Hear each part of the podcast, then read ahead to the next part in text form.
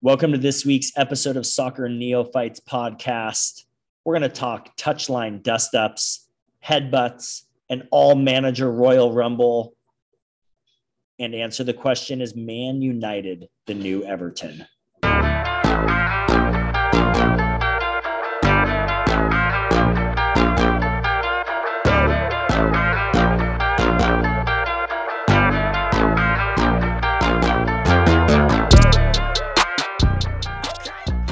Gentlemen, what's up, guys? Yo, what's going on, fellas? How we doing, Nate? Doing great. I am very excited to talk about this 20 manager Royal Rumble that Chris has prepared for us. But before we jump into that, we are going to hear from Andrew. He watched Chelsea Spurs this weekend with a special focus on Spurs Andy, that was a that was a great match to watch. Is it often that we decide to like highlight a specific game? I mean, there's 10 games, matches. Sorry, still the new guy. There's 10 matches every weekend. Is it often that uh, we highlight the best damn match of the of the weekend and it's not even close? We lucked into that one, fellas. That was a good one. Yeah. That was that was by far the best match I watched all weekend. Um, and I have so many thoughts. Should we start with the obvious? Yeah. Last week, super high on Tottenham. Uh, this week, it's come down slightly. And initially, I was like, wow, they were so much worse than they were the week before. But as I've analyzed it, I have decided that I'm still high on Tottenham. Love it. And the reason the reason I'm still high on Tottenham is uh, they they introduced some new starters. They changed their uh, they changed their set slightly. You know how you can look at the stupid diagrams on Yahoo Sports or ESPN and see how the starting things are. They switched it up a bit. They didn't have the same starting lineup. They decided to, um, uh, in week one, the Premier League announcers they specifically talked about how they didn't start anybody new who wasn't on the club last week or last year, right? This week they introduced a couple of new guys. Sorry, my dogs are whining at a light on my um. Anyway, uh, so they decided to switch it up. They started a couple new guys. They switched their formation, and it was very apparent in the first half. They did not look as aggressive. They were playing, watching what Chelsea did. They looked more hesitant as opposed to last week when they were really pushing it. Second half, they got a little bit more feisty. They got a little bit more aggressive. Sure, they gave up the goal to start with, but then they came back. Were there a lot of bad calls? Yes, we'll defend those in a second, but still high on Tottenham. Still high on Tottenham. Tottenham knows what they're doing. They're aggressive. They're fun.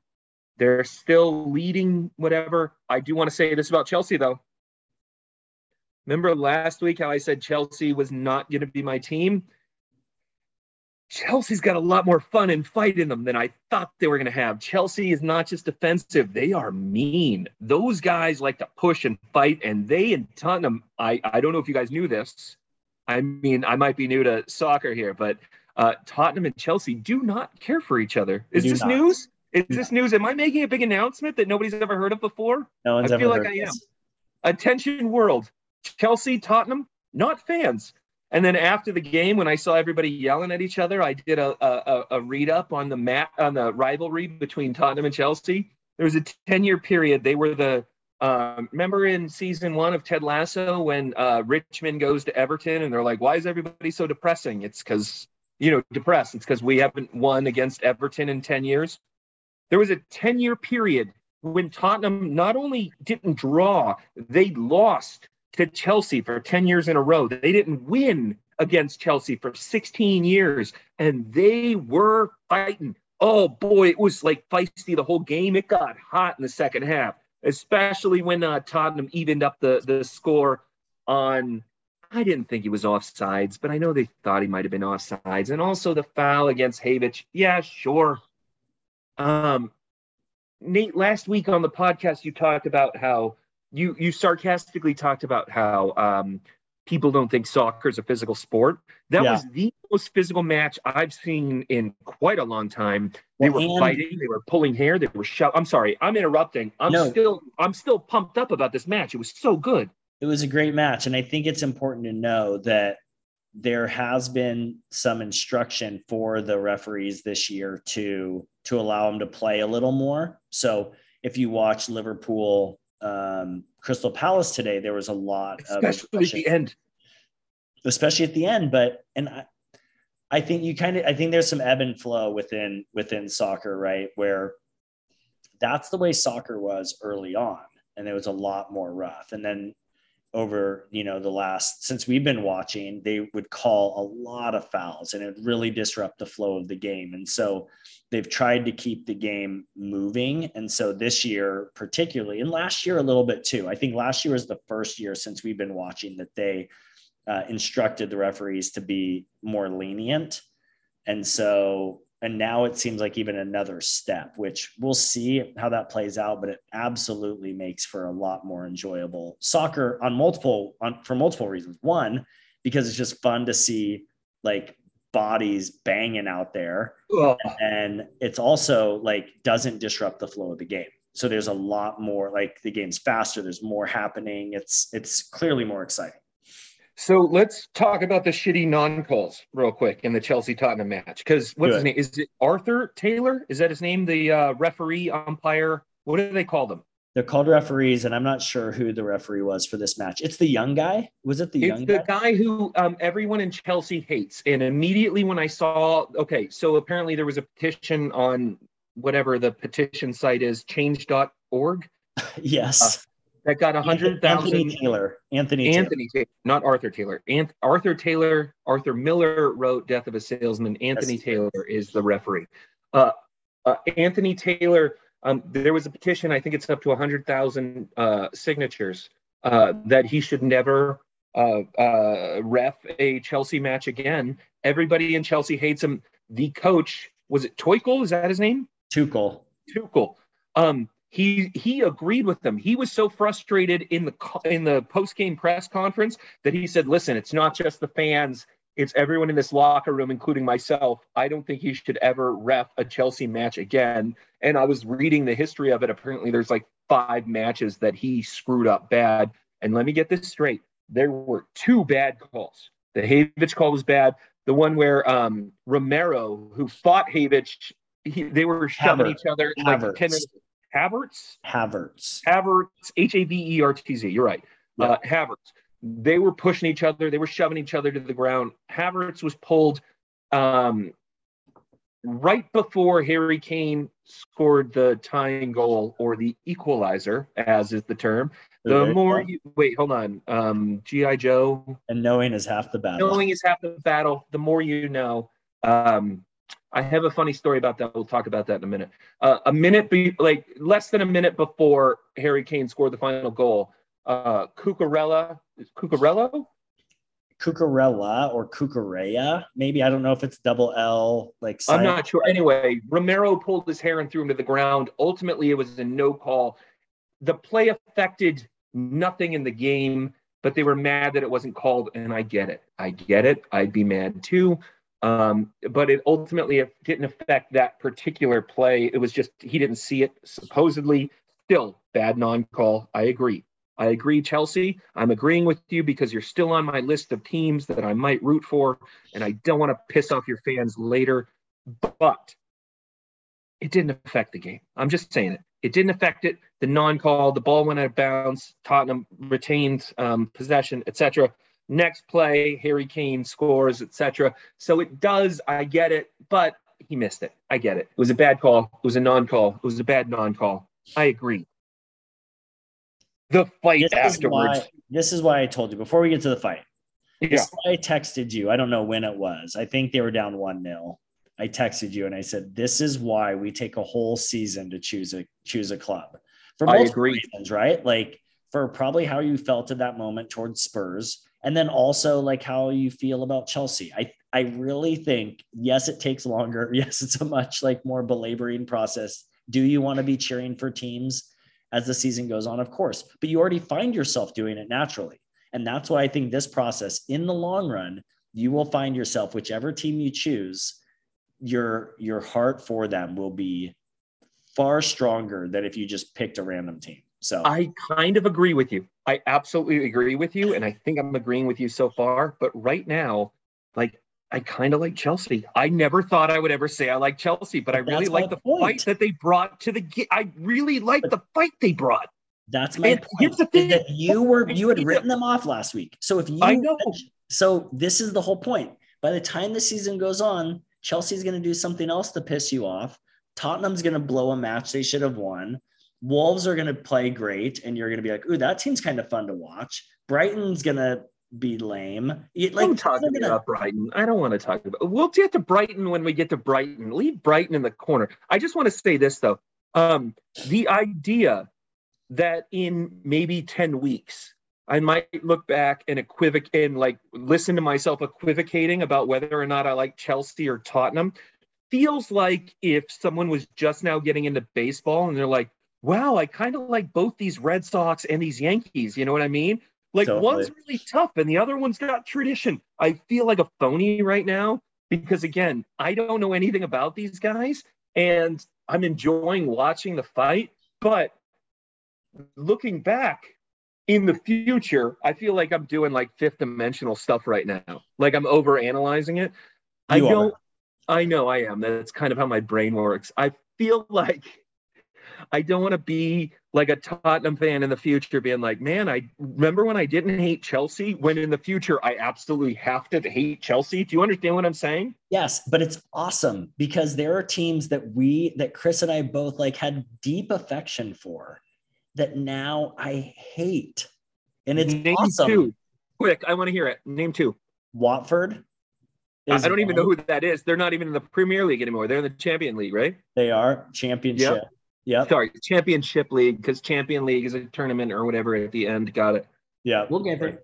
During. We'll get there. But- and Manchester City. I watched the All or Nothing at the beginning of my season, and I was like, dude, Manchester City is really Shut up, because hold up. I need to interrupt you because Man City is going to be a team I focus on one week, and right now, again, not a front runner. I just want to clarify. Not uh, I'm people who are listening on this podcast can't see me pointing at myself. Not a front runner. I love watching Man City. They're so good. They're they so are fun. so good. They are good at everything. Are they smug dicks about it? Yes, because they're good. Why wouldn't they be smug dicks about it? They are so good. They are so talented. I've watched every Man City piece of footage I could watch. They are so good. They're gonna win. They're first place. Sorry, remember last week my overreaction was Man City Tottenham one two. No, Man City won. Everybody else. I'm sorry. Man City one through four. Everybody else doesn't matter. Man City is so much better than everybody else. It is insane how good they are. It's but true. I can't choose them as my team if they win. So I kind of hope everybody on their team dies and then gets resurrected and then they're good next year. So I can root for them next So- year. You understand? Th- This brings us up to like a, a little bit of a good point of discussion. Okay. And, and this is more to Nate and the rules that have been set. Is like I understand your rule set that you have for yourself when we were getting into this and accepted that. But like, how fair is it to put your rules that you put on yourself onto our neophytes that come in? I feel like if they want to be a D bag and select the team that actually wins it all, then let them do it and let them face the scorn of everyone just making fun of them. I agree. going with the But front. I, I agree 100% with Chris, but I probably won't choose them. But I still agree that you should let me vote how I want. But still, Man City is so good. Can you fault me for being new at soccer and being impressed by Man City, Nate? They No. are No, so I'm in-. I'm impressed with Man City too. They are remarkable and they are so much fun to watch, but I hate them. Sorry. You can you can submit a request to the governing board to change the rules for season 6. But Andy entered in under the current collective bargaining agreement, which means the number one team and the bottom teams you can't choose. That's I can't. I can't choose Man City. rules to It- it- and, it, and it is fair because I entered into a much more strict rule you set did when for I joined. sure. Um, because had had my book been open, who knows where I would have gone? You'd be an Arsenal fan. No, definitely not. I've hated them. I'd be. Wolves. we both might have chosen Wolves.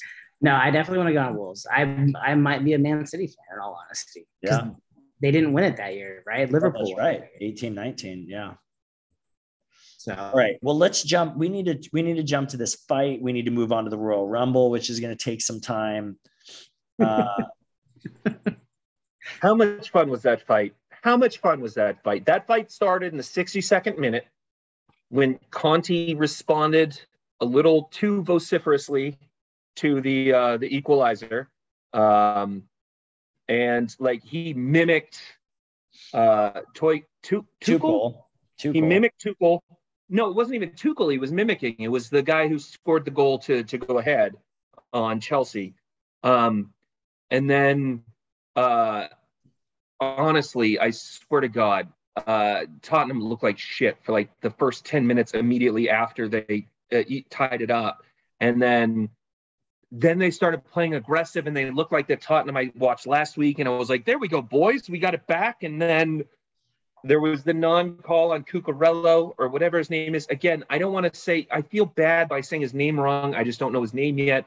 He's really good. He's really good. They He's just signed him. really good. He used to be on Brighton, the team you didn't want to talk about earlier. They just signed Yeah, him but- Brighton. Yeah, and he got a big contract, and so far he's worth every penny. He's really good. I He's good. doubt he's listening to our podcast, but sir, Well, he If was it gets until you there. mispronounced his name like three times. Then he tried. oh, sorry. Uh, by the way, Neophyte Soccer brought to you by FanDuel. Is that correct? Is that what? That's right. Yeah. Soccer Neophyte. I got our podcast name wrong. Oh, that's a bad look. That's we all can right. cut it anyway. Yeah. it's okay. I do it all the time. Okay. Um, anyway, yeah, no, and then so the fight happened because after uh, the the the equalizing goal with literally 30 seconds left, Harry Kane, nice job, pal. He's the is he the captain of the uh, English national team? Yes. Because he's like 35. I don't think he's that old, but he's getting up there. I was gonna say 35 is old by soccer terms. 32 is old by soccer terms. I turned 42 in a couple of months, and um, the fact that 32 is old really hurts my feelings. Anyway, he scores the equalizer 30 seconds before end of the match. Uh, Kane's only 29. he's only 29. Looks way older because it looks like he has hair plugs. Yeah, he also looks way older because everybody else is 19. Yeah, yeah, That's, yeah, but he's only because we talked about this a few years ago. I thought he was 35 a few years ago. I was like, wait, he's 27? yeah. But yeah, he's 29 right now. And I'm not saying that guy absorbs bruises and marks on his face harder than everybody else, but it looked like he was wearing a red headband for like the second half because he kept taking headers off his. You know what I mean? He's got a large forehead. Sorry, dude. Harry Kane, if I ever meet you, big fan, but you got a big. I have a big forehead too, Harry Kane. Deal with it. We all do. Um, we all do. And it seems the ball seems to keep hitting you in the exact same spot every single time, and you got marks way over your head. Anyway, um, he looks older. Big fan, Harry Kane. I'm way older than you, and I wish I was as healthy as you look. Anyway, um, match Maybe ends. could get hair plugs like him. You know what? I don't need your advice on hair, sir. Um, so Tuchel, Tuchel shakes uh, Conte's hand and won't let go, and Conte, who is a good six inches shorter than him, suddenly turns into Napoleon Bonaparte and is like, "You want to dance, bro? You sent the you sent the text." Man, they had to be separated. My favorite part was the Premier League announcers like pointing out all the facts like uh yeah Conte used to manage that guy and that guy and that guy and those guys were all up in his face pushing Conte away. And Conte they did a before and after on twitter of Conte like hugging those guys and then showing him like fighting with them. It was beautiful. That's awesome. um great fight. Great argument great post-game press conference start to finish I mean, I think I, I forget what time the match started. It was over three hours later, much longer than ever if you include the post game press conferences. Um, just it, it it was everything you want on a Sunday morning. It was so great. I I loved every second of it. Your your thoughts on the match, Nate and Chris, or the fight specifically, or both? Yeah, I mean, I think this is what's exciting about soccer. You have two excellent teams going head to head and a, a last second equalizer. It can happen at any time. And I I got I had a lunch meeting this week and the guy I was talking to was like, there's only three things, and we don't know each other very well. We get together for lunch once or twice a year, maybe. He's like, there's three things I hate cycling, soccer, and country music. I was like, oh, well, let's talk about soccer. And he went off on all the normal, like American reasons to hate soccer. And I just said, do you, do you watch hockey? He's like, yeah, I like, I like hockey. Okay. I don't really watch hockey, but playoff hockey is, is somewhat Amazing. interesting, but playoff overtime hockey, there's nothing like it. It is so exciting because it can end instantaneously. And I told him, I said, that is what soccer is like for 90 minutes. Because the goals are so con- consequential that you're always anything can happen at any moment. And so that kind of intensity that that interest and i think the match today the liverpool crystal palace match was a perfect example of that. Liverpool liverpool was dominating and then in a second counterattack by crystal palace and they're up 1-0 and so I just think that's one of the things that makes soccer so exciting. And you got to experience all of that, you know, a back and forth, two different types of equalizers. So excellent, excellent match, really fun. And then and then the intensity, that's an added bonus that doesn't happen every match. Literally at the moment, I just want to bring this up. Nate, literally at the moment when um, Crystal Palace scored, I'm looking at the stats right now. In the 33rd minute, uh, Liverpool had a possession, um, uh, uh, 74% possession to Crystal Palace's 26. They had uh, 11 shots, two on goal. Um, Crystal Palace had zero. Yep.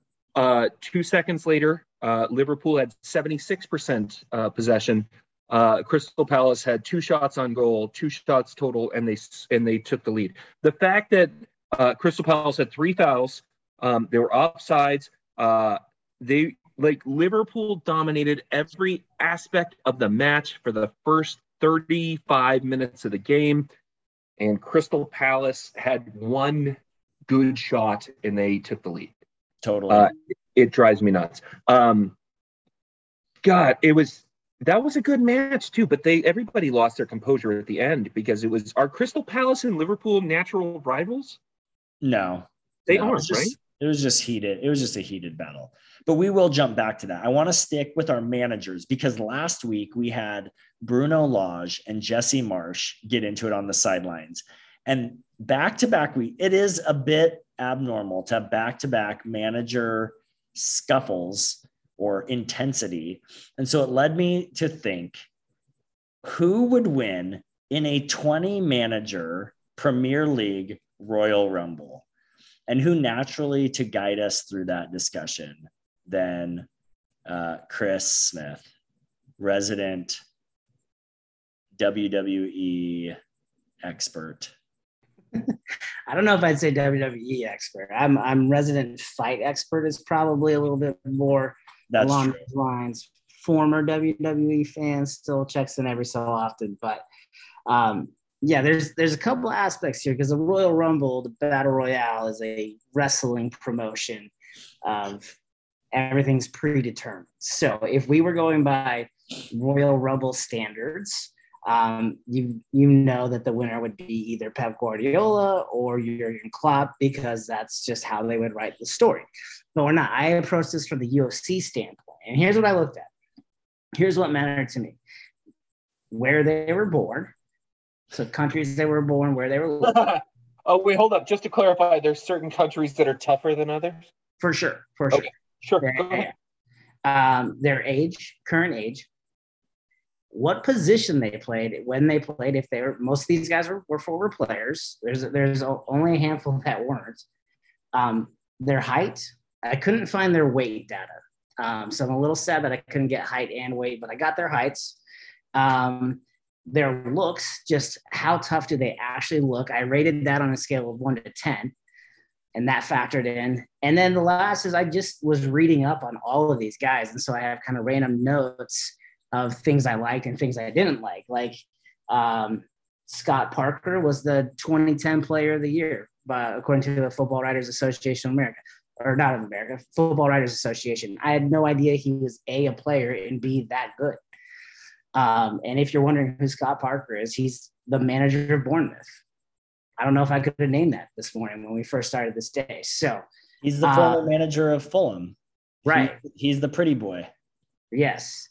Um, so all all of those things kind of factored in. So the question is, I mean, the middle range of guys, like who really cares, right? Like, so here's here's my honest assessment. I approached it from if these guys were locked in a cage fighting each other, I think this is how the rankings would actually play out in a fight.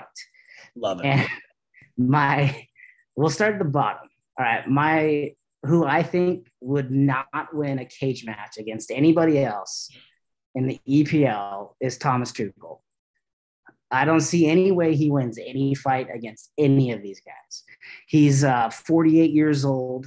He's six three, So I'm giving him, he has really good height. That's about his only advantage he has. Um, his looks on toughness were just a one. He just doesn't look tough. He doesn't look cool. He doesn't look like he could fight to save his life. The other thing about him that I found interesting is that he had to retire from soccer at the age of 25 because he has a chronic knee issue. Well, you can't take that into the cage. You're going to get destroyed in a fight with that chronic knee issue. So, Thomas Tuchel, I apologize. This is nothing personal. This is just the assessment. Okay. So, Thomas is at 20. I'll give a quick rundown of the people who then come in behind him. Uh, David Moyes comes in 19, too mostly old. because he's way too old. Um, sorry, Nate. Bruno Lage comes in at 17. Nothing Not tough offended. about him. I wouldn't yeah, put Bruno Lage very high. Yeah, seems like a great guy, but he's going to lose almost every fight he's in. Uh, Ralph, uh, I'm going to butcher this. Oh, Andrew, yeah, I'm going to need you on this one. No, Hassan Hasenhüttl. Yeah. Uh, so Ralph Hassan Hasenhüttl at Southampton, uh, a little too old as well. Also doesn't. He? he is 55. So he's on the older end of the scale. Um, then we get into our, our battle. Antonio Conte comes in next. The only reason I have Antonio Conte even this high is he is super saucy yeah. And that handshake probably saved him a couple spots. And then the fact that he took to Instagram after that and was basically throwing down the law, you knew he was down to scrap. And that means a lot. But Antonio Conte's downfalls, he's 53 years old. He's short. He's only five nine, and he doesn't, and he's not just doesn't bring any sort of looks of toughness to him at all. I, so, I'm just going to interject really quick. Antonio yeah. Conte, I only I only judged two people who I thought the final two in the match would be, and Conte is my number two because he's five nine. I think he would just go around. He would he would be the one to take out the guy uh, whoever had the bad knee. Tuchel. Well, you'd for sure go for Tuchel first. He's short and scrappy. Oh man, I think I think you're sleeping on Conte, but I'll let you keep going. I just want to say he was my number two. I appreciate that. And and again, if this were a WWE Royal Rumble, sure, he would. I'm sure they could write him into the end, and then you know the screw job would come out and he would get screwed. Uh, in a UFC case, also Italian, and you can't sleep on Italians, bro. Yeah, but he's getting murdered in a cage because he's 53 years old and he's five foot nine. Listen, can I interject real quick? Yeah, please do. Please do. Here's the deal. Um, I don't know any of these managers, except what I've seen in the last two weeks. And I'm going to say this Conte is either going to be the first person to die or the last person to die. There's no middle ground. Conte is either going to lay back in the corner and only beat up the guys who are already hurting, or he's going to be like leading the way, stabbing dudes, and like suddenly he has a shank for some reason. Who knows? Conte is so insane. He went after Tuchel so rough dude, I was like, he basically he was like the Budda Baker Arizona Cardinals football player of throwing his body at a dude and being like, well, let's see what happens afterwards. And do you know why? Why? Because Tuchel didn't look him in the eye when they shook hands. And that's, a, that's, a, that's a level of insanity that gets him top two. But well, also Tuchel wouldn't let go of his hand. Tuchel started it, and Conte's like, "Oh, this ain't over." Conte, I was like, good on you, pal. That's all I'm saying. Nice job, Conte. All right, but Chris, this is your show. Keep rolling. But he's also very tiny. I just want to emphasize how tiny. Right. Very and cool. and so here's what I will say about about all of that and the dust up between those two is we're essentially talking about the weakest guy on the list going, of course, Conte is going to kind of have his own way. That's the weakest player in the game. So, you know, Tuchel coming up, looking at the ground, sticking his hand out, not letting go. That was that. That's not a good look. That's not, you know, you're not going to win a fight like that. So, anyways, um, I'm not getting wrapped up in how Conte responded to the weakest guy in the 20 man list. I'm just calling it how it actually is. Now, this next one might be a little controversial because he's young. He's actually, I think, the youngest manager in the Premier League. Uh, Arteta comes in next, just barely above Conte. And it's because uh, he just kind of looks like a pussy, to be honest with you. And so, you know, that's a big deal for me. Um, all right. Now, the next few guys no one really cares about Marco Silva, Eddie Howe, Patrick Vieira, those guys all check in. And now is when we start no, getting. No, no. Patrick Vieira wins this thing. He no. is the biggest. He's one of the youngest. He's was an excellent football player, like excellent football player. That means he's an athlete. That is your winner. So Patrick Vieira is the one who wins this, by the way. So I'll let you keep going, but that's, no, that's cool. It's cool. Like it's cool, but you're wrong. So Patrick Patrick Vieira is not one of the youngest. He's actually in the middle of the group. He's 46 years old. He is 6'4", so he's one of the taller guys in this battle. Um, I didn't hold it against him that he was. He's the tallest. Uh, he's the tallest. Believe me, my research was simply based on their height.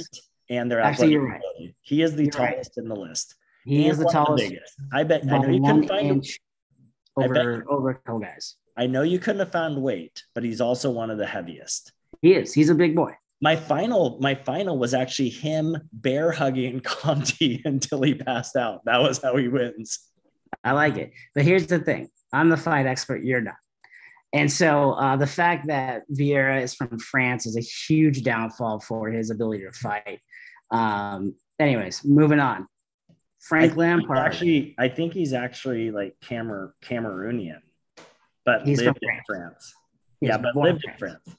But he's born in France. According to the stats that I pulled up on the English Premier League website, it said born in France. So that could be wrong.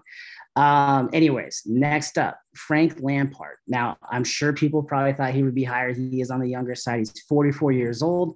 He's six foot. He doesn't look that tough. In fact, it looks like he's been drinking a lot lately because he's kind of got a beer belly going from his playing days. But this was my Vieira, favorite. I just I have to throw this out there. Vieira, born in Senegal. He's not Cameroonian. He's born in Senegal. So maybe he has French nationality. But right. I just if that affects your it's not not changing anything. Not changing anything. You way overrated him just because he's big. Um, but here, okay, you derailed my Frank Lampard. Frank Lampard, only 44 years old, a middle fielder, six foot, doesn't look that tough. But this is my favorite Frank Lampard thing that I found in my research. He once got into a fight or a tussle with his own teammate in the middle of a match over who was going to take a penalty kick. He was uh, he was West Ham's penalty taker, and I can't remember the guy he was kind of tussling with. They both wanted to take it. Frank Lampard lost that tussle with his teammate. His teammate took the PK and scored. Guess what? Frank that's a bad look. You're not winning a fight in the cage with that kind of an attitude. So that brings us to kind of the big guns. Now we're starting to get towards our top 10. Um, next up after Lampard is Jurgen Klopp. Jurgen, you're older, you're bigger, but you're a bitch and you whine and you cry all the time. And that's going to hurt, that hurt your ranking. Next, we've got Pep. Pep Guardiola. I think I probably would have put him a little bit higher had he been a little bit younger. Um, but being 51 years old, 5'11 on the smaller side, not a great thing. Uh, as I looked up his player information, one of the notes from other people was that he wasn't a physical player at all. He relied on his skill and quickness. Um, so dropped him down in the fighter rankings. Next is Thomas Frank. And this was one of the hardest ones for me to place because he kind of looks crazy, but he's also kind of older. Um, he's almost 50, he's 48. Don't know his height. I couldn't find his height anywhere. I searched everywhere, couldn't find it. He doesn't look tough at all. He never played as a pro. So he has, you know, limited amateur experience as a soccer player. So he was a tough one to place, but that's where he ended up. I think we're into our top one, two, three, four, five, six, seven. Yeah, all right. So top seven looks like this: Steven Gerrard, younger, 42, very tough player, was a midfielder, six foot, doesn't look tough. He's kind of a good looking guy, but he was a great player. He was injured a lot, but he had a ton of comebacks. He never let him set him back. I liked it. I watched the Gerrard um, documentary on him, and there's a lot to like there. Then I've got Erik Ten Hag from Manchester United. He's on the older side. He's 52, so he's a little bit in the older crowd, but he was a center back, six foot. He looks tough and rugged. Um, there's a lot to like there, and I like how he yells at players during the matches. So that brings us to top five. One, two, three, four, five. Top five looks like Brendan Rodgers. The only thing that kept Brendan Rodgers a little bit lower on this out of the top five is he retired at the age of 20 because of a genetic knee condition as well. Everything else about him would have been a great fighter. Um, then we've got Graham Northern, Potter. Northern Irish. That Northern Yes. Irish, that helps. Yes. Yes, that's why he was that high. Then we've got Graham Potter, um, the Brighton coach. And the top three shook out, and I, I could have gone either way. This is what was really hard for me to figure out. So, top three, Scott, or sorry, Steve Cooper came in at third at Nottingham Forest. He is everything I want in a drunk fighter. Um, he very clearly looks like a man who likes his alcohol and um, being from Wales and liking alcohol is just a good combination. He looks tough. He looks like he's not afraid to fight.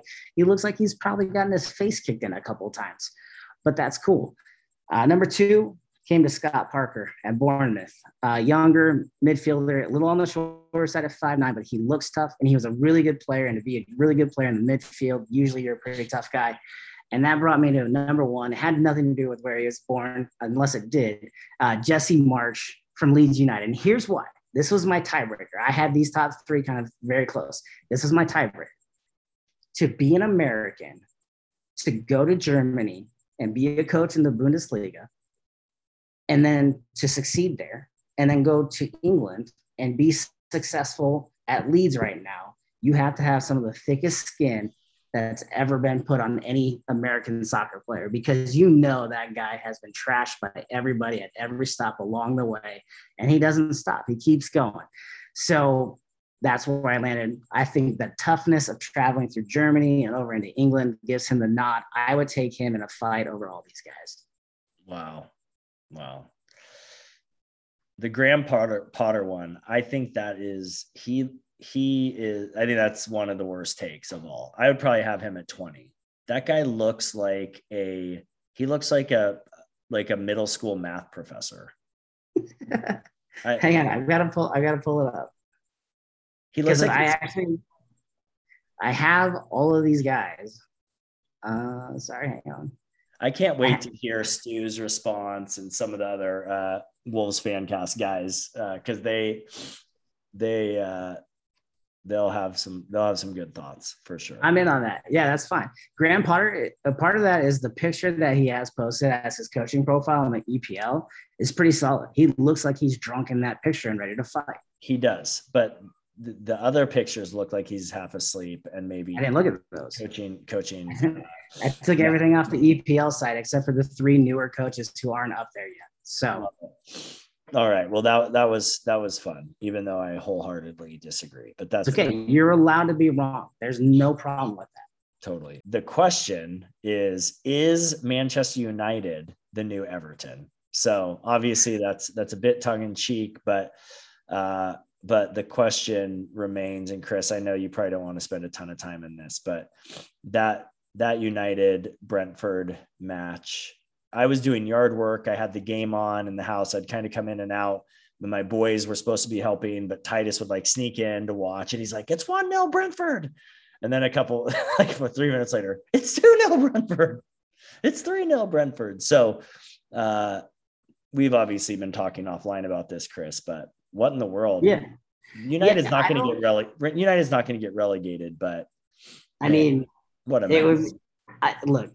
I don't want them to, and I'm pretty sure I'm sticking with them as a as a fan. But it kind of would be amazing if they got relegated. I'm not gonna lie about that. Um, I don't. Are they the new Everton? Like, are they to finish in 17th place and barely escape relegation? Is that the question? I sure maybe it's possible. Um, I just, I, I we kind of, we talked about this a little bit offline, but I sent you guys a couple of pictures. The starting lineup from this past weekend and a starting lineup from a match that they should have won last year, and it was almost an identical lineup. And I don't know I, why I feel like people are overreacting to four nothing at Brentford is because one, it's just Man, Man United's name, right? It carries a lot. It's like when the Yankees sucked for a few years, like you just it was weird to see them sucking and not playing well and being in last place, right? But their roster was terrible. And that's where United is right now. It's like they're running the same guys out there who finished the worst season in Man United history, and people are expecting a different result because they have a different manager. And I know tactics can play into it, but the guys have to play. And like, how, how many years have I been saying it? Like, Fred is not a starting caliber player. Scott McTominay is not a starting caliber player. Diego Dalot is not a starting caliber player. So you have a lot of guys. There's a lot of holes on that team. They have talent. It's not like they don't have talent. Like I don't know what's going on with Marcus Rashford. Jadon Sancho hasn't been that good since he came over from Bundesliga. Um, Ronaldo is supposedly a huge problem in the locker room because no one is willing to approach him and they just kind of do whatever because of his status as who he is. So I don't know why people are surprised by what is going on there. This is the same team I saw last year that was so depressing and so not fun to watch. And and I don't that's why I, say people are overreacting. Like if it weren't Manchester United, if they were just West Ham struggling, it would be like, oh yeah, well, what did you expect? Like this roster's not that great. So I think people are overreacting just because of the name, but if you actually look at the roster breakdown, it's all the same guys. They only brought two new guys in. I know they're trying to finish up some signings, but I mean, there was a two player difference between the starting lineups from one game to another. Yeah, they're going to struggle because they don't play well together. And that's been a fact for a while. So, Andy and Andrew, I know you want to jump in. I'm sure you have a lot to say. So go for it. I have a couple of comments. Um, I know I'm the new guy, and I know that I don't know as much about you about it as you do. Um, but watching the Man U game, it felt like a bunch of dudes who literally had just met like four minutes before the match started.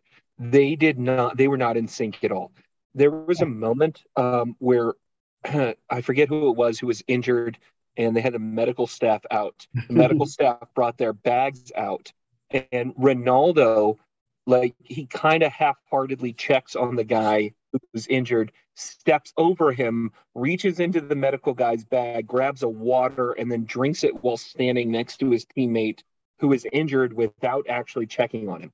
So um i guess i have a couple questions. One what is the equivalent of man u getting regulated relegated sorry i got to get used to saying the word because it's still um, not a word i use on a regular basis what is the American equivalent of Man U getting relegated? So, the Yankees being sent down to AAA? Yeah, I mean, it's tough because we don't have that system in America. Sure. So, like, if we had that system, yeah, it would be like the Red Sox or the Yankees or not know, the Red Sox. They would that would never happen. right.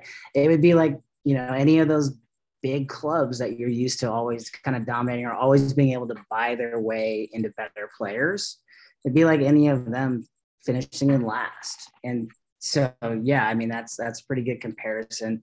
I uh, would like to say that the second half of that game match, sorry, match, uh, felt like uh, when the Lakers were down in an elimination game against the Suns and everybody quit on the team. And they're like, hey, we're down 4 0.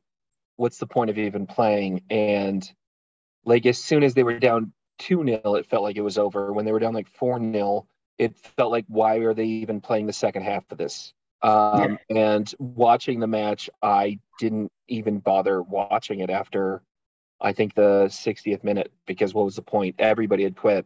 So uh, I, I, it, I mean, I taught, I, I hear soccer fans talk about, you know, playing for, you know, the emblem on your on your kit you know, playing for the fans, playing for whomever. Um, and that absolutely did not happen um, at any point after the 30th minute of that match. Yeah, and and you're not wrong, and I'm not going to disagree with anything you said. In fact, you know how you said these look like a bunch of guys who just met five minutes before the match started. I mean, you're right. That's how they play, and but that's how they've played for the last year. Um, I'm also not gonna overreact to how poor they are right now. I do hope that that they can finish out a couple of these transfers that they're talking about and hopefully bring in some quality midfielders who can actually play at a high level. Um, but at you know at this point, a, a year ago, and even you know two months into the season, Manchester United was sitting atop the table in first place all by themselves and then it was a harsh harsh downward spiral for them. And to me they're just still in that spiral. So i don't know what people are watching. I think the bigger issue and this is kind of where like things start to get a little bit hazy for me is the ownership. It's it's been super fun and kind of a joke to say like Glazers out as we end a bunch of these podcasts um, but like I spent a lot of time reading up on them and how they purchased the club and what they've been doing with the club. And it's a legitimate problem. And I think if I would have been more knowledgeable when I was picking, I don't know if I would have trail, you know, put my trailer to this horse. Um, in, in like the smallest of, of, I know we need to move on in the smallest of like capsules of this, when they bought the team, they borrowed $600 million to purchase the team. So they borrowed that money they did the purchase and then they saddled that 600 million personal debt of the Glazers onto the club. And they haven't paid that debt down at all. So that $600 million that they borrowed 18 years ago is still sitting in debt on the club. And financial experts project it's cost the club at least $1.5 billion in abilities to spend on players. And not only have they just saddled the club with that and not paid it down, the Glazers are the only Premier League owners that have been withdrawing money from the club as well. So about two months ago, they withdrew $11 million from the club to pay themselves for owning the team. So they're paying themselves $11 million over the summer when they've saddled the team with this massive debt that they can't get out of because they're just withdrawing any of the funds as they come by. That's a fundamental problem. You have, I know, I know we, we shouldn't talk about Abramovich and how he owns how he owned Chelsea. I mean, I know all that stuff, but you know that ownership style is is what creates the winners. It's kind of how things were run in the past. And so, you know, you had owners who didn't care about making money. They wanted to have a championship football team. And the Glazers are not that. And they don't care how this team finishes. They own one of the three to four biggest clubs in the world right and they're making money on it without paying off any debt. And so they're lining their own pockets. And that's a big issue. And, you know, I, I mean, we could go, there's so much more, but like from a high level, like that's a huge issue. And until they sell, I don't know if this club gets better because they have a bunch of yes men working for them who aren't making the team better. Yeah. Well, the other team that needs to be a little worried, and our our co-host Tim texted it earlier, basically saying that uh, Liverpool is done. they can't be dropping four points to uh, Fulham and Crystal Palace, and so Liverpool with two draws to start off the season. Not what we're used to seeing with Liverpool, um, but uh, very very interesting game. Uh, they're obviously excellent, and they uh, dominated most of that match, and we have already kind of referenced that a little bit with the the counterattack goal, and even interesting that once they went down to ten men was what seemed to get them fired up again and and get them back in the game. But uh, yeah, Liverpool has has definitely got to be got to be worried. I, I almost texted you guys I can't wait for Jurgen's post game press conference where he blames the ref for not giving a red card earlier. totally. Gosh, that's funny. Or the pitch was too wet or too dry. right. Uh, but that leads to one of our favorite segments, which I thought we were maybe not going to have it, and that is red card. Nunez, Nunez, uh, really exciting, dynamic new player for for Liverpool. Uh, getting the straight red for a headbutt to the face. Um, not too not too much different than than what Mitrovic did to Morgan Gibbs White in the Wolves match, but um, but enough contact, enough extra contact. I think maybe because Nunez was smaller. I don't know if he just goes head to head with him. If they just kind of put their foreheads together like Mitrovic and Morgan Gibbs White, he might not get the the red card. But the fact that he puts his forehead into his teeth, uh, that's that's a red. A hundred percent, and I agree with the red. It kind of goes back to like I'm. I always kind of think everyone's a little bit soft in soccer, and so, but a hundred percent, if they're the same height, that, that doesn't end up being a red card because he essentially kind of just turns around and leans in, and every soccer player sells everything. So I think there is a sale job going on there, but you know, we kind of learned our, I, I, at least for me, I learned my lesson when Anthony Martial tapped someone on the head like that. And I think it was Richarlison just fell down and oh. held his head. He got a red card. Um, but yeah, I mean, there's a, there's embellishment going on there, but if they're the same height and they're just forehead to forehead, I don't think that that happens. Yeah. And we should also say that Tuchel and Conte, Conte both got red cards as well. Okay, so Andy, you you sent us a text earlier. Once Nunez got the red card, you were asking, so do they only play with 10 men coming out? Yeah, so, so no, you're right. I guess um I guess the more you know question that I want to know is if you get a red card, you're not only are you out for the game, but you're down a man for the match. Yes. So, so the um, sorry, go ahead. Yeah. So so there's multiple ways that can happen. So you can receive a straight red, which is what Nunez received. You can also have two yellows. Two yellows equal a red. So in fact, like our red card of the year that we gave last year, we gave to Raul Jimenez because he got two yellow cards in like 60 seconds. It was like lunacy. And so so either a red card or two yellows. So you'll see that sometimes in a match when someone has one yellow and maybe they've been getting a little physical, they'll often get subbed out because they don't want them to pick up a second yellow to then get sent off and then they have to play a man down. So yeah, so you could see games and I I don't remember if it happened last year, but within the last couple of years it's we've even seen teams go down to 9 men where there have been two red cards given to the same team. So it's wholly possible that that happens. So then, when Tuchel and Conte got their red cards at the end of the match, do their red cards count towards the current match, even though it was already over? Um, I know that when managers get a red card, it's longer than one game. I know if you if you get one for a so if you're a player and you get one, you're out for the next match, right? Well, are you out for the full match, or are you out for the next match too? So you're out for that match. Uh-huh then you're out for sure for one other match but it depends on why you got the red card. So they they have something called like a professional foul. So if if a player's running and they've got a breakaway with the ball and they're like going to have a one-on-one with the keeper and you grab them and pull them back that's a red card. And that's considered a professional foul. You only get one match ban or if you get two yellows, it's only one match bound. So you're you get kicked out of the match you're in, and then you can't play in the next one. But if you get a straight red for uh, dissent, it'll be a two match ban. And if you get a dangerous tackle or violent conduct, that's three match ban. So Nunez will probably get three matches for this. What about a red card on a handball? That would probably be considered a professional foul. So probably only one, only okay. one.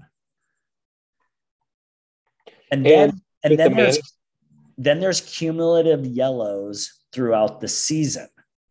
Is so that like getting 17 technical fouls in the NBA and then all of a sudden you don't, you don't, yes. gotcha. Yes. So five, five yellows, you miss one match. If you get 10 yellows, it's a two match ban and 15 yellows gives you a three match ban. And there's a joke that guys will often like pick up their fifth yellow card right around Christmas time. So they'll, they'll they won't have to play like on Boxing Day, which is hmm. like a traditional uh, soccer match day. No, Chris, tell us tell us about managers. So what happens to Tuchel and uh and Conte? Okay. So there's a few different informations out there. Obviously, every league is a little different on how they do it. What I found on the Premier League, when a manager receives a red card, they do receive a one game touchline ban as well that goes with that red card. This this is what I actually like the most is that they can be issued yellow cards as well, and they accumulate much like the players do, but they equate differently. So four yellow cards in the course of a season is a touchline ban. Eight yellow cards is two match ban. And if you rack up 16 yellow cards, you have to go to the FA misconduct hearing. I don't know what they do at that hearing, but they do. I, yeah, they do that if you get 20 yellows for a player. I didn't mention it because I didn't think it was necessarily worth mentioning, but yeah, it's the same, the same type of deal. So, well, now you know, Andrew. Now we know. And knowing is half the battle. Let's let's move on. Uh, American Watch. Uh, couple couple things to note. Pulisic, he is not playing much. It's very brutal for him in a World Cup year and really bad for U.S. men's national team. So it, there's some rumors that he might be going to Newcastle. Um, I don't know what's going to happen, but uh, but I think if Chelsea's not going to play him, Pulisic needs to leave. Uh, Chris Richards made his debut today for Crystal Palace, uh, and I thought he played pretty well. He won a couple aerials at the end of the match when Liverpool was pressing, so that was good. And then Chris, this is going to come at probably quite a shock to you and to our listeners. But Tim Ream played an excellent match of football. And apparently it's two matches in a row because obviously they played Liverpool, but he's wearing the captain's armband and he has looked really solid in the back for Fulham. Antonee Robinson looked well, uh, looked good as well. And so, uh, very very impressive by by our Americans this week. Hey, good on Tim for growing, right? He was terrible a couple years ago when they were up, and now it's looking like he's playing. I think he got man of the match in that first one, if I remember right, too. He might have, yeah, yeah. Uh, how great would Pulisic be at United though? Like, there are rumors not that he's coming to United, but there are rumors that Atletico Madrid has made the first bid to get Cristiano Ronaldo out of United. And if United is smart, they will sell him at whatever cost they can get for him. Who cares? Just take him, pay his wages. Um, but they need someone up front. I feel like not just my United States fandom wants him there, but the people of Manchester United want him there too. But Pulisic's not a true striker, so that's where you're you're yeah. probably missing out a little bit. He doesn't really fit that that spot exactly, you know. So I would just do anything for a playmaker up front. Totally. Well, let's look at hair watch. We didn't do any hair watch last week, but there is some hair that we are not used to seeing, especially on a hot and sunny day. So, Chris, can you explain why was Dean Henderson not wearing a hat on on Saturday. I cannot explain it. It was a little dumbfounding to myself because uh, we all love the cap when he puts it on. Um, but kudos to Dean Henderson, who has more wins than Manchester United this season. So, he does, and his hair yeah. actually his hair looked really good. And I actually that was part of my thought is I wonder if he like got a new do and he wanted to show it off. It looked pretty. He nice. could. Look, Dean Henderson's not a bad looking guy. No, he's a pretty yeah, he's a good looking yeah. dude. He should be showing that hair off. As long as you got a fresh cut, you're good. But we like the we like the keeper hat. So Dean, bring it back. Bring it back. Especially because the keeper hat always had like a little bit of a longer bill than it needed to have. it's a ridiculous hat. It's a ridiculous. it's such a bad hat. such a bad hat. Well, let's talk top goals. Uh, I don't know if you guys have any uh, locked and loaded. Well, I I had two that really stood out to me. Uh, the Koulibaly goal for for Chelsea on the volley. He uh, he's one of their new players. I think he was coming off of a corner, and he just the timing was perfect. He's a defender, so it's not even really expected to score that type of strike. I thought it was beautiful. And then the De Bruyne goal that he scored, where he juked a couple times, and then but really the icing on the cake was kicking it with the outside of his foot to curl it around the keeper and into the left side of the goal. I just I thought those were those were remarkable goals this weekend. Okay, first and foremost, it's uh, De Bruyne, and secondly, that was the best goal of the weekend. Um, he really juked out two different dudes, and that was a hell of a shot. And I agree with you; it was absolutely. So there's different types of goals, right? You guys like rockets. Who doesn't like rockets? Missiles that keep rising all the way up. Love them. I agree. But De Bruyne's skill when oh it was such a pretty goal. The fact that he made it felt like a, a it, it almost felt like an afterthought because the the the two or three steps he took to avoid the defenders is what made the goal that better. He didn't even hit it that hard. He just hit it in the perfect spot. It was like uh, Tom Glavine throwing an 89 mile per hour quote unquote fastball, and the ump gave him an extra six inches off the plate. Who cares? He put it in the perfect spot. He didn't even hit it that hard. Nate, you're right. It was a beautiful goal, but it was the footwork before the goal that that made it so special. Big totally. fan of that goal. And to get his foot around the ball like he did, to kick it with the outside of his foot, to then, I mean, it was just, it was beautiful. It was a great. It was, it was a beautiful shot. You're 100 percent right. It was so good. He's great. Well, let's jump to best bet, uh, of which I am bleeding uh, dry right now. hey, you guys want to talk about who's the only guy who has money? in his uh in his money? In his yeah, I think, I think, we are, Chris. Yeah. Um, sorry, I'm pulling it up right now. But yeah, Andrew, let's go ahead and start with you because you are the only one that is in the positive.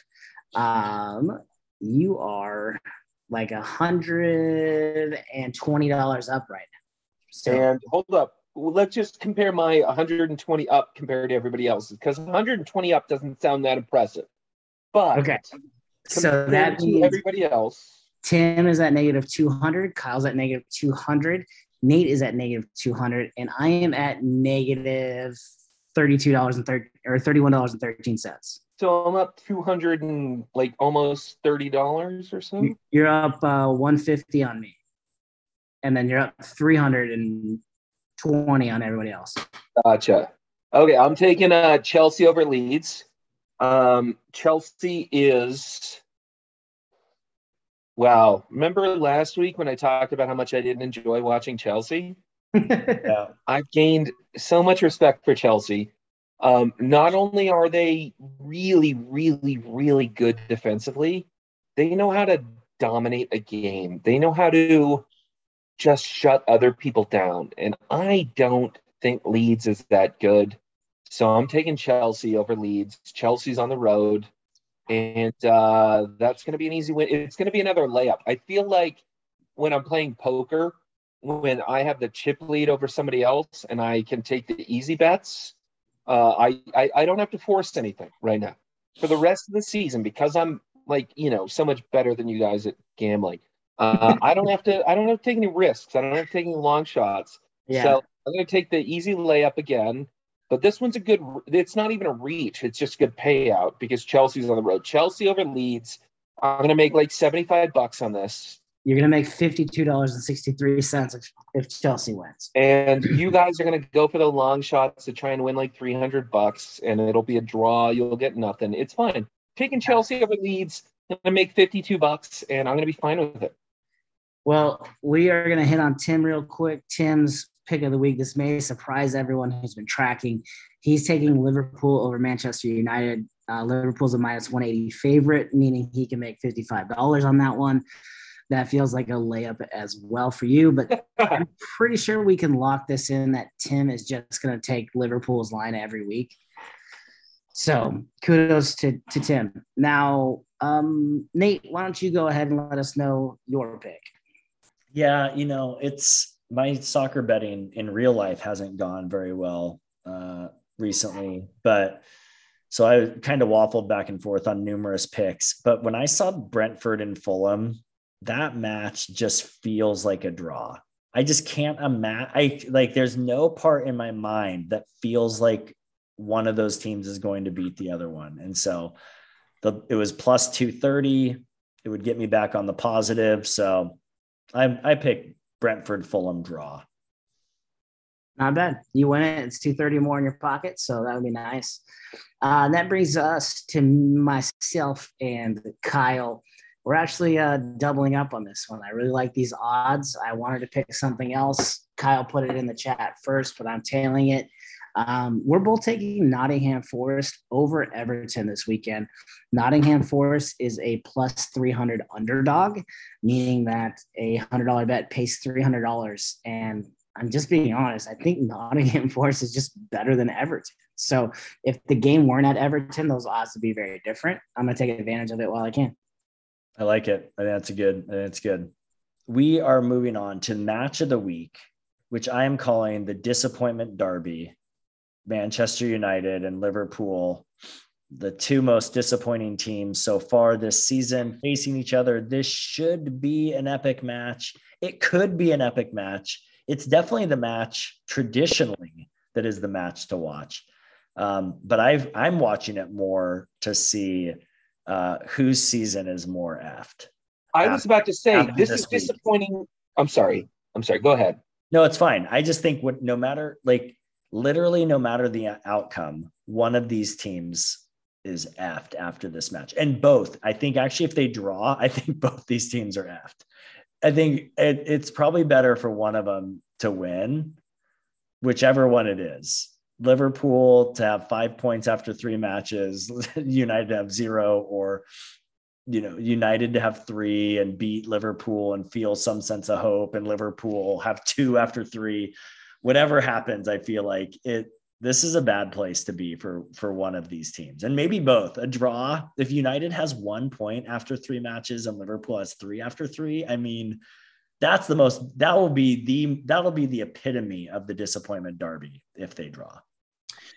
I, I i'm not going to say you're wrong. It's definitely the disappointment derby. It's pretty great. But it is kind of funny though like when you think about it we're disappointed in liverpool who hasn't lost a match yet you know I, yeah, whatever. I don't know. Again, Manchester United was in first place eight weeks into the season last year, and they finished in seventh or eighth or whatever. Of course. So, what you can't you can't win the league in the first two months, but you can certainly lose the top four.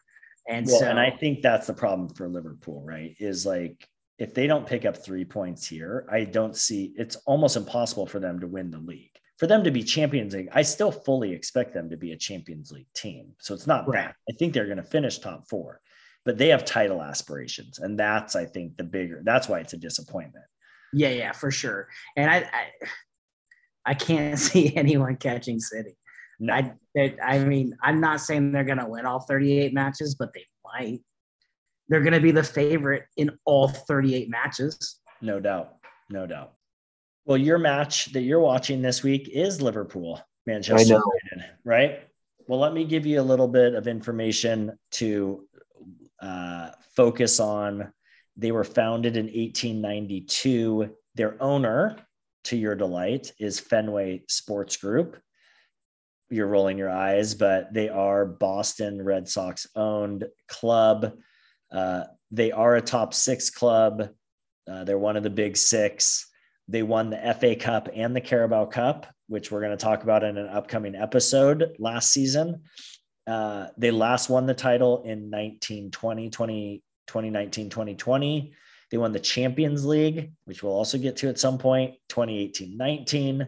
They're second all time with 19 titles behind United, who has 20 all time titles. So this is the biggest if not top two biggest clubs in England, in the world. They're one of the biggest. Um, their stadium is Anfield. It's a very classic stadium uh, in Liverpool. They hold 53,000 people. Their manager, as you've heard us talk about quite a bit, is Jurgen Klopp. Uh, he, for me personally, started off very likable. I my first season, first couple seasons, I loved watching him. Uh, I really appreciated him, um, but has be has grown increasingly less likable, as you've heard both Chris and I talk about today. Players to watch: Mo Salah. Uh, he's traditionally going after the Golden Boot, top goal scorer. Uh, their keeper is Alisson. He's one of the top keepers in the league. Virgil van Dijk, one of the best defenders in the league. Uh, he was former Premier League Player of the Season the year they won the title. Uh, Nunez, who's their new signing, you won't be able to watch him because he got the red card. And Diaz, who we saw today score that also excellent goal, um, the equalizer. Another guy to keep an eye on. Trent Alexander Arnold. They're stacked. They've they're they're not quite as deep as City, but but talent wise, they are definitely the second most talented team in the league. The final thing to know about Liverpool is they have this song that they come out to and is probably the most iconic of all the songs called You'll Never Walk Alone. Uh, it's it's very iconic and it's it's their theme. So if you ever see N- YNWA, that abbreviation, that is what that stands for. You'll never walk alone. So, and Marcus Mumford released a really cool version of it that you can get on uh, Apple Music or whatever streaming app music service you have. There it is. Chris, anything else you'd add about Liverpool? No, I mean that's we talk about them a lot, so you probably are going into this with a lot of information you already had. So um, enjoy it, enjoy it. Hopefully, this is at Old Trafford. So the good news is that United will not be in those terrible fluorescent lime green grass kits, and your eyes won't burn out from watching that terrible team play. Well, and this is also the walkout uh, match that supposedly uh, people are, are st- the Manchester United fans are staging. So it'll be interesting to see if people actually. Uh, it's not going to happen.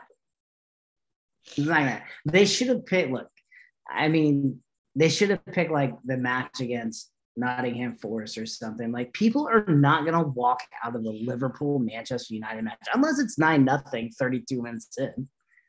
That could happen. Then I mean, we'll definitely see a walkout. Gentlemen, any last any last thoughts? How can there be any more thoughts? We've been going for way too long. Way too long. It's been a while. I I no longer value our friendship. I'm good. All right.